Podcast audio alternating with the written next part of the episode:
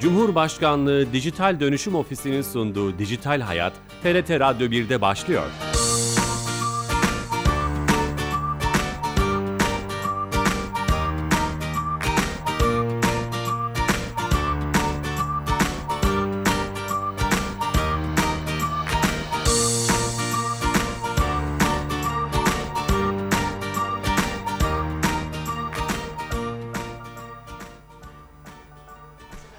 Merhaba, Ben Bilal Eren. Teknoloji ve dijitalleşmenin hayatlarımızı etkine ele aldığımız Dijital Hayat programımıza hoş geldiniz. Bu cuma TRT'nin iletişim sponsoru olduğu Teknofest'ten canlı yayındayız. Ve çok değerli bir konuğumuz var. Sanayi ve Teknoloji Bakan Yardımcımız Sayın Fatih Kaşırlı beraberiz. Sayın Bakanım şeref verdiniz. Biz de şeref duyduk. Hoş geldiniz Hoş Teknofest'e. bulduk, hoş bulduk. Çok teşekkürler. 3 İstanbul, bir Gaziantep ve beşincisi milli mücadelenin başladığı yer Samsun'dayız. Ee, nasıl ortam? İlk önce bununla başlayalım. Evet, e, sizin de ifade ettiğiniz gibi Türkiye'deki 5. ama toplamda 6. Teknofest'i Samsun'da düzenliyoruz. Samsun e, milli mücadelenin baş şehri. Bu yıl Büyük Zafer'in 100. yılını kutluyoruz ve Teknofest'in açılış günü de 30 Ağustos Zafer Bayramımızdaydı. Ve Büyük Zafer'in 100. yılını yine 100 yıl önceki gibi tam bağımsızlık iddiasına en güçlü şekilde sahip çıkarak Teknofest'te milli teknoloji hamlesinin kamuoyuyla, toplumumuzla, dünyayla buluştuğu bu sahnede kutlamış olduk. Ee, büyük bir ilgi var Teknofest Samsun'a. Ee, Samsun 1,5 milyon nüfuslu bir şehir. Bu arada Solo Türk gösterisi olduğu için belki dinleyicilerimiz de işitiyorlardır Solo Türk'ün göklerdeki yankısını. Ee, 1,5 milyon nüfuslu bir şehir Samsun. Ama İstanbul'daki Teknofestlerle başa baş gidiyor ziyaretçi sayılarımız. Biliyorsunuz Teknofest İstanbul'da 2018 yılında ilk kez düzenlenmişti ve 550 bin ziyaretçiyle dünyanın en büyük ikinci havacılık etkinliği olmuştuk. İkinci yılımızda ise 1 milyon 720 bin ziyaretçiyle kırılması güç bir rekora imza atmıştık. Şimdi İstanbul'un onda biri kadar nüfusu olan Samsun'dayız ama İstanbul seviyesinde bir ziyaretçi sayısıyla ilk üç günü tamamladık. İlk üç günün toplamında 300 bin aşkın ziyaretçimiz oldu ki henüz hafta sonunu görmedik. Ee, tabii sadece Samsun'dan değil bölge illerinden, Karadeniz illerinden, Samsun'a komşu diğer illerimizden, Türkiye'nin dört bir tarafından hatta e, özellikle Avrupa ülkelerindeki gurbetçi vatandaşlarımızdan çok ciddi bir teveccüh var. Ben sahada e, bugün dördüncü gün, dört gündür e, yüzlerce binlerce insanla birebir sohbet etme imkanı da buldum. Büyük bir heyecanla yine akın akın insanımız Teknofest'e geldi. E, bu heyecan zannediyorum Türkiye'nin milli teknoloji hamlesini yıldan yıla güçlenerek gerçekleştirmesinin heyecanı. Ve aynı zamanda şunu gözlemliyorum ki çocukların, öğrencilerin, gençlerin katılımı da yıldan yıla çok çok arttı. E, misafirlerimiz, ziyaretçilerimiz küçük çocuklarının, torunlarının ellerinden tutarak buraya geliyorlar. Ve zannediyorum onların milli teknoloji hamlesi yolculuğuna dahil olmasını, bu yolculuğun öznesi olmasının heyecanını da taşıyorlar. Çok güzel. Şu an tabii arka fonda sesler de geliyor. E, Dinleyicilerimiz anlayışla karşılayacaktır. O dediğiniz şeyi ben burada alanı gezerken program öncesinde gördüm. E, küçücük çocuklar o kadar sıcak ki şu an Samsun. Belki Samsun tarihinde bu kadar sıcak yoktur. Öğlen sıcağında el ele tutuşmuşlar ve uçaklara, standlara belki hiçbir şey anlamıyorlar şu an için ama o merakla ilgiyle yani o heyecanı içlerinde yaşıyorlar. Aslında Gördüm. anlamaları gereken en önemli şeyi anlıyorlar. Yani Türkiye belki yüzyıllar sonra ilk defa yeniden bilim ve teknolojide doğru alanlara odaklanarak dünya liderliğini elde etmeyi başarıyor. Bunu anlıyorlar. Çalıştığımızda, gayret ettiğimizde e, önümüzde hiçbir engelin olamayacağını, Türkiye'nin yüksek teknoloji işlerini, dijital işleri en ileri düzeyde yapabilmeye imkan bulunabilecek bir ülke olduğunu anlıyorlar ve kendilerinin bütün bunların sahibi olduğunu anlıyorlar. Evet teknik olarak belki siz ifade ediyorsunuz, haklısınız. Yani çok küçük yaşlardan itibaren olduklarından burada gördükleri hava araçlarının ya da yüksek teknoloji ürünlerinin teknik yetkinliklerinin, özelliklerinin belki çok detaylı farkına varmasalar da bizim verdiğimiz mesajı en güçlü şekilde aldıklarını düşünüyorum. Adeta tohum ekiliyor onların ruhlarına belki öyle ifade edebiliriz. Sayılara girdiniz biraz Teknofest sayılar kıymetlidir. Hani kaç yarışma kategorisi var, kaç katılımcı yarışmacı var, ziyaretçilerden bahsettiniz, kaç konu var, yeni konular da var. Biraz sayılarla Teknofest. Evet Teknofest'i e, bu yıl 150 binden fazla takımdan 600 binden fazla yarışmacıyla gerçekleştiriyoruz. İlk yıl bizim 14 teknoloji yarışmamız vardı. Bu 14 yarışmanın zannediyorum 3'te ikisi savunma sanayi odaklıydı. Bu yıl 40 teknoloji yarışmamız var. çıktık 5 senede. 40 teknoloji yarışmamız var. Bu teknoloji yarışmalarının üçte biri savunma sanayi, üçte ikisi sivil alanlarla ilgili. Oraya da kayış var. Öyle mi? E abi? tabi hem Teknofest yarışmalarının e, Sivil perspektifi sivil alanlara doğru çok daha fazla büyüdü. Hem de yarışmacı sayımız 600 binlere yükseldi. İlk yıl 20 binlerdeydik. 30 misline çıkmış oldu yarışmacı sayımız. E, ilk yılki ziyaretçi sayımızın üzerinde sadece yarışmacı sayımız var artık. Yani 550 bin ziyaretçiden 600 bin yarışmacıya geldi bu iş. Dünyada eşi benzeri yok. Bu sizin Ve- arzuladığınız bir şey değil mi Sayın Bakan? Çok arzu Yani ettiğimiz bir şey. alana doğru kaymak. Elbette öyle. Şimdi savunma sanayindeki başarı Türkiye'ye çok büyük kazanımlar getirdi. Hem savunma sanayinin bizzat kendisi adına yani yurt güvenliği, sınır güvenliği adına e, ulusumuzun bu zor coğrafyada tam bağımsız şekilde refah içinde, güvenlik içinde yaşayabilmesi adına büyük kazanımlar getirdi. Ama daha büyük bir kazanım aslında yüksek teknoloji geliştirme sürecini deneyimlemek oldu. Biz savunma sanayinden çok şey öğrendik millet olarak. Savunma sanayinde kamu politikalarını özel sektör girişimleriyle aynı istikamet doğrultusunda hizalamanın, kamu alım planlarını uzun vadeli, yerli ve milli ürünlerin ARGE faaliyetlerini kuşatacak, kapsayacak şekilde gerçekleştirmenin ne kadar önemli olduğunun, kaynaklarımızı beşeri sermayeye, insan kıymetini, insan kaynağını geliştirmeye ayırdığımızda ne kadar e, iyi sonuçlar aldığımızı hep savunma sanayinden öğrendik. Şimdi vakit savunma sanayindeki bu kazanımları sivil alanlara transfer etme vakti. Bakın bir pandemi dönemini inşallah geride bırakıyoruz. Sağlık sektörünün ne kadar kritik, ne kadar hayati, stratejik olduğunu bütün dünya gördü. Yine pandeminin peşinden maalesef dünya bir savaş yaşıyor. Ve hem pandemiyle hem şimdi bu savaş döneminde tarımın ne kadar stratejik bir alan olduğunu bütün dünya görüyor. Gıdanın ne kadar stratejik bir alan olduğunu biliyoruz. Yine bu savaş dönemiyle birlikte enerjinin ne kadar stratejik bir alan olduğunu bütün dünya bir kez daha hatırlamış oldu. Yani jeostratejiden bahsettiğimizde sadece savunma sanayinden bahsedemeyiz. O vakit bizim için en kritik hedef savunma sanayindeki başarıyı sivil alanlara taşımak. Bu anlayışla Teknofest'te gerçekleştirdiğimiz yarışmaların sivil tarafını her yıl güçlendirmeye gayret ettik. Paydaşlarımızda da sivil paydaşları aramıza almaya devam ettik. 101 paydaşla gerçekleştiriyoruz 2022'nin Teknofest'ini. Büyük bir takım oyunu bu. Yani Türkiye'de iki kurumun bir arada iş yapması dediğinizde herkesin zihninde büyük güçlükler, büyük zorluklar uyanır. Biz 101 müessese, 101 kurum bir aradayız, el ele verdik. Ama herkesin bir odağı var. Bu yolculuğa milli teknoloji hamlesine katkı sunmak. Ee, tabii yeni yarışmalar olduğunu siz de ifade ettiniz. Bize de çok heyecan veren yarışmalar oldu. Ee, gerçekleştirdik bu yıl ilk kez. Ben 3-4 tane Bunların gördüm. başında çip tasarım yarışması var ki çok başarılı takımlar ortaya çıktı. Çip de biliyorsunuz e, çip tedariği meselesi de bütün Büyük dünyanın var. gündeminde pandemiyle birlikte. Çok az ülkede büyük oranda çip üretimi gerçekleşiyor dünyada.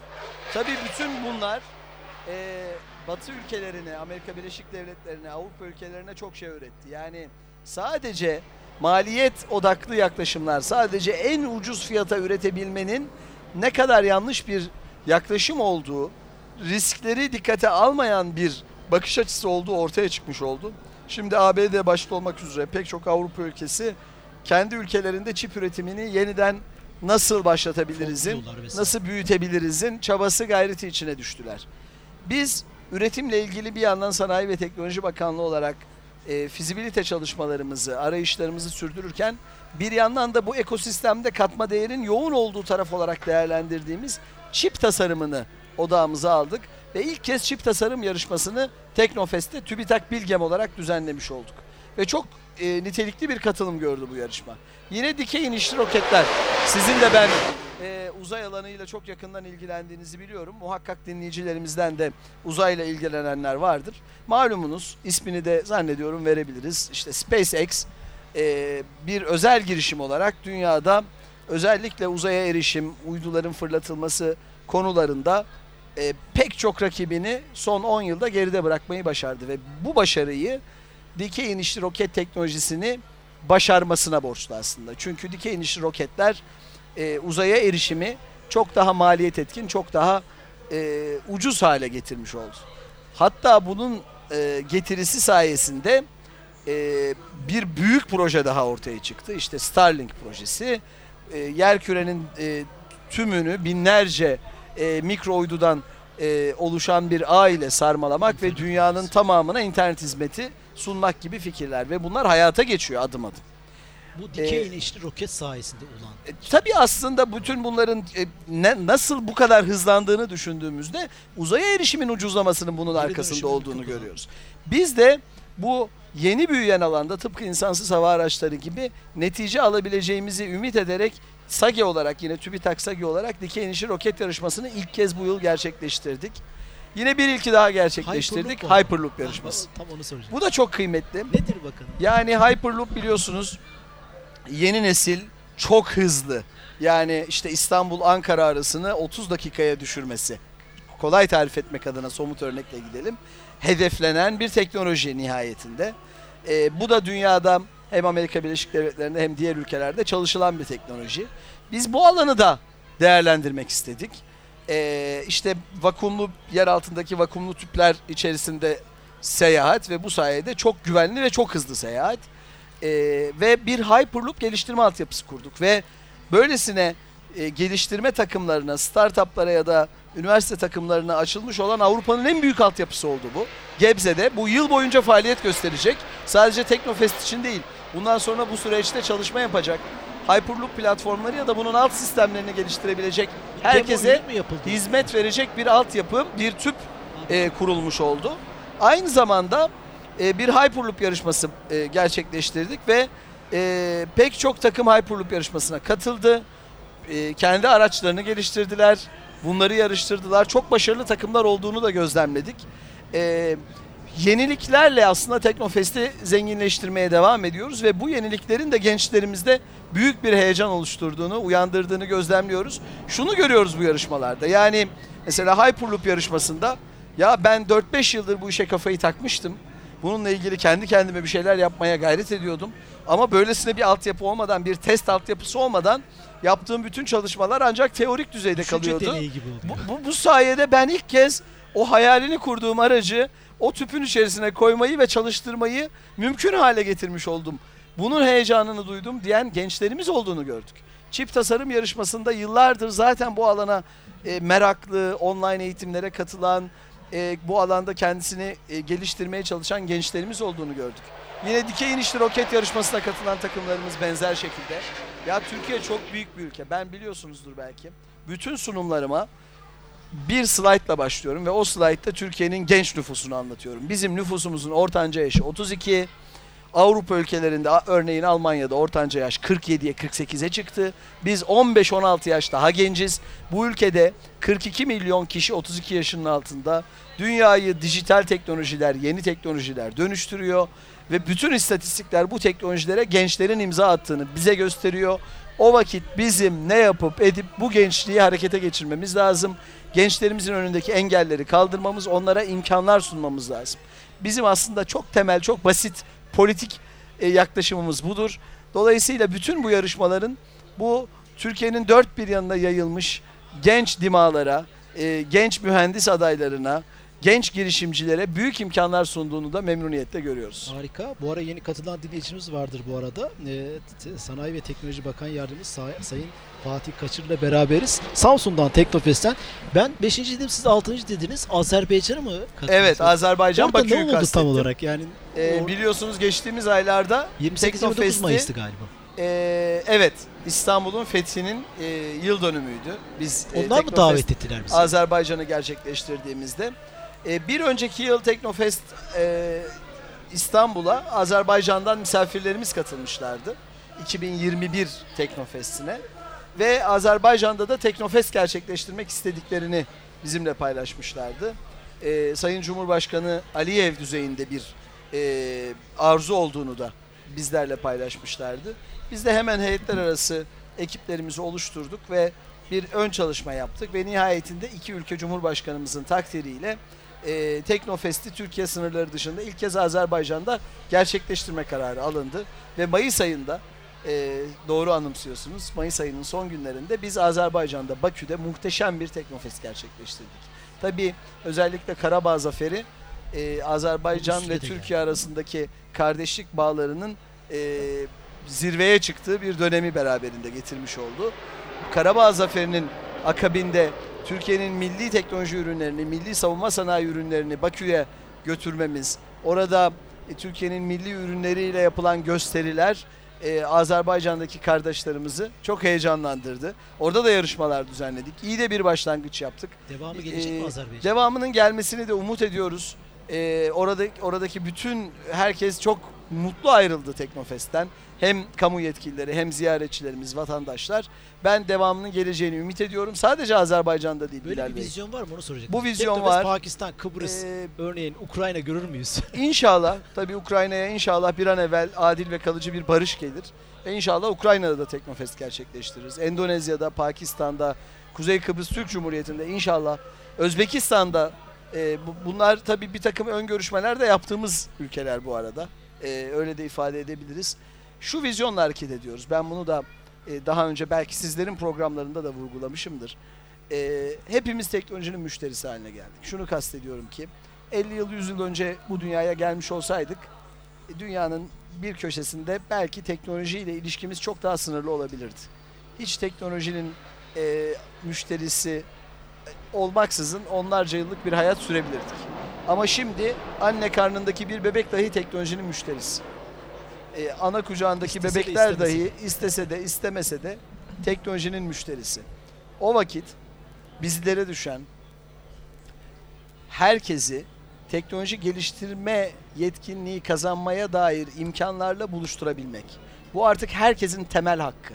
Nasıl? Gelişmişliğin en temel göstergelerinden biri yıllardır okuma yazma oranları değil mi? Bir ülkede okuma yazma imkanını herkese sunmak zorundasınız. Bu çok temel bir hak.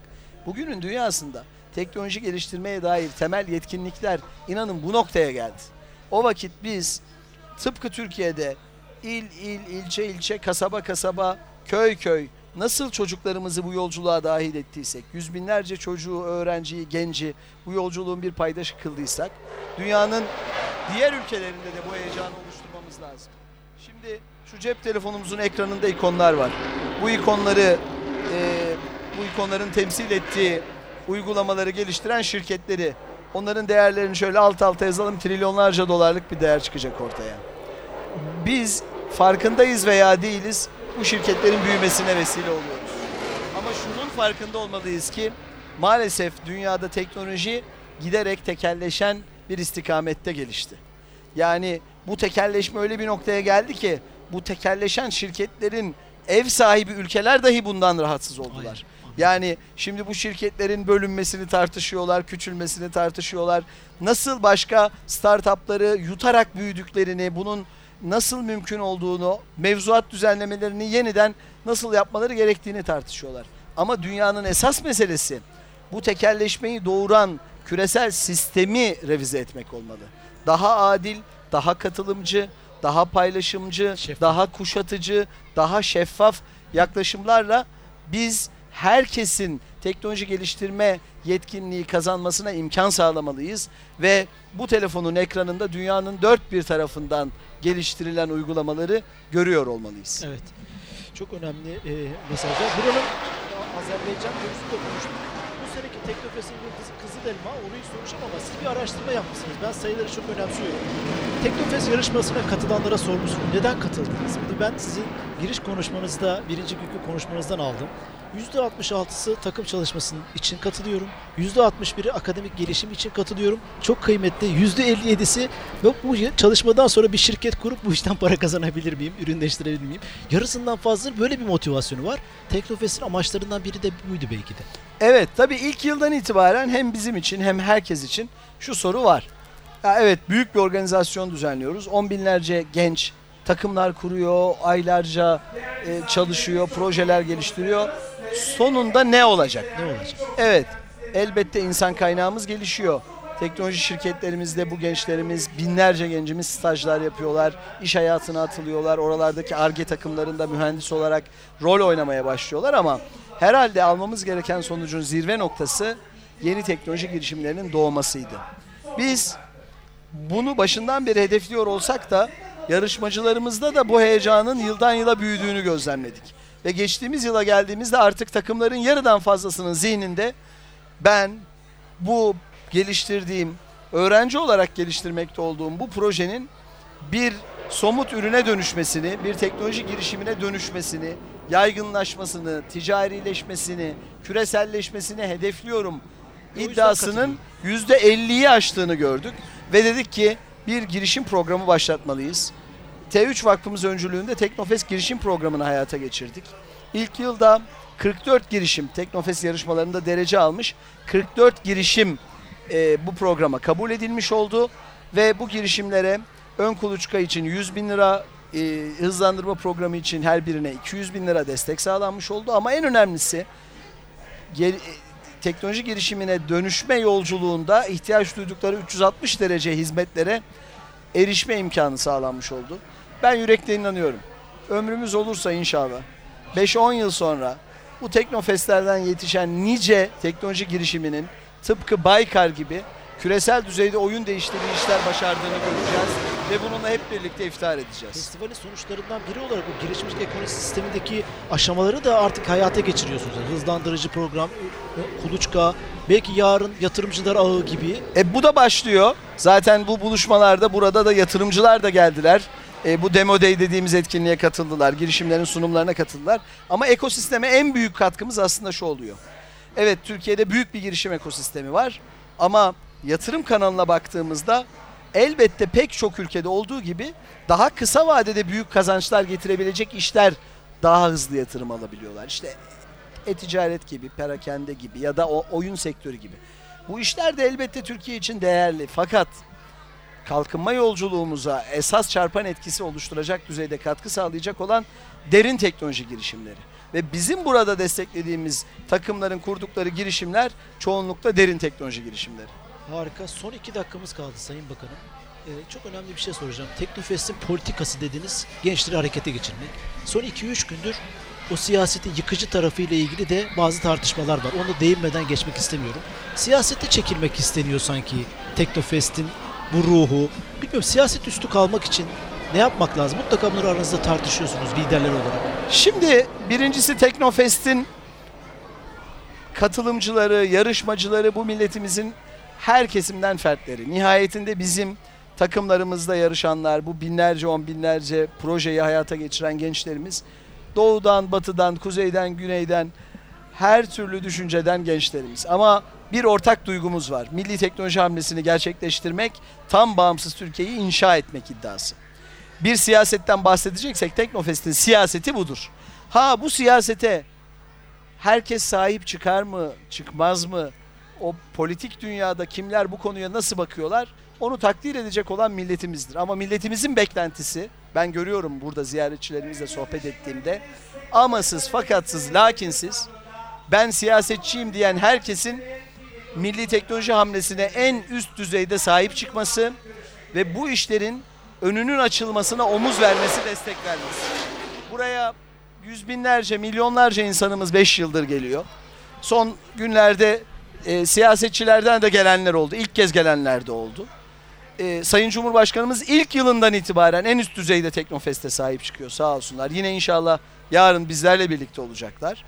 E, nihayetinde Türkiye'nin milli teknoloji hamlesini geliştirmek adına biz bu işi yapıyoruz ve kimsenin küçük hesaplarla Teknofest'i gölgede bırakmasına İmkan- izin vermek, imkan vermeyi de Çok- arzu çok- etmiyoruz. Çok bakanım. Sürenin sonuna geldi. Şeref verdiniz. Ben olun, çok, teşekkür teşekkürler. ediyorum. Herkesi Teknofest'te bekleriz. Sağ olun, çok teşekkürler. Ankara Radyosu Teknik Ekibinden Mehmet Şahinok, Mahir Çavuş, Soner Araba- Arabacı, Ulaşımdan Timur Çelebi, Can Park. Sözde bu arkadaşlarımızı mutlaka söylemem gerekiyordu. Haftaya yeni bir konu ve konukla beraber olacağız. Se- Samsun Teknofest'te herkesi bekliyoruz. İyi hafta sonları, hoşçakalın.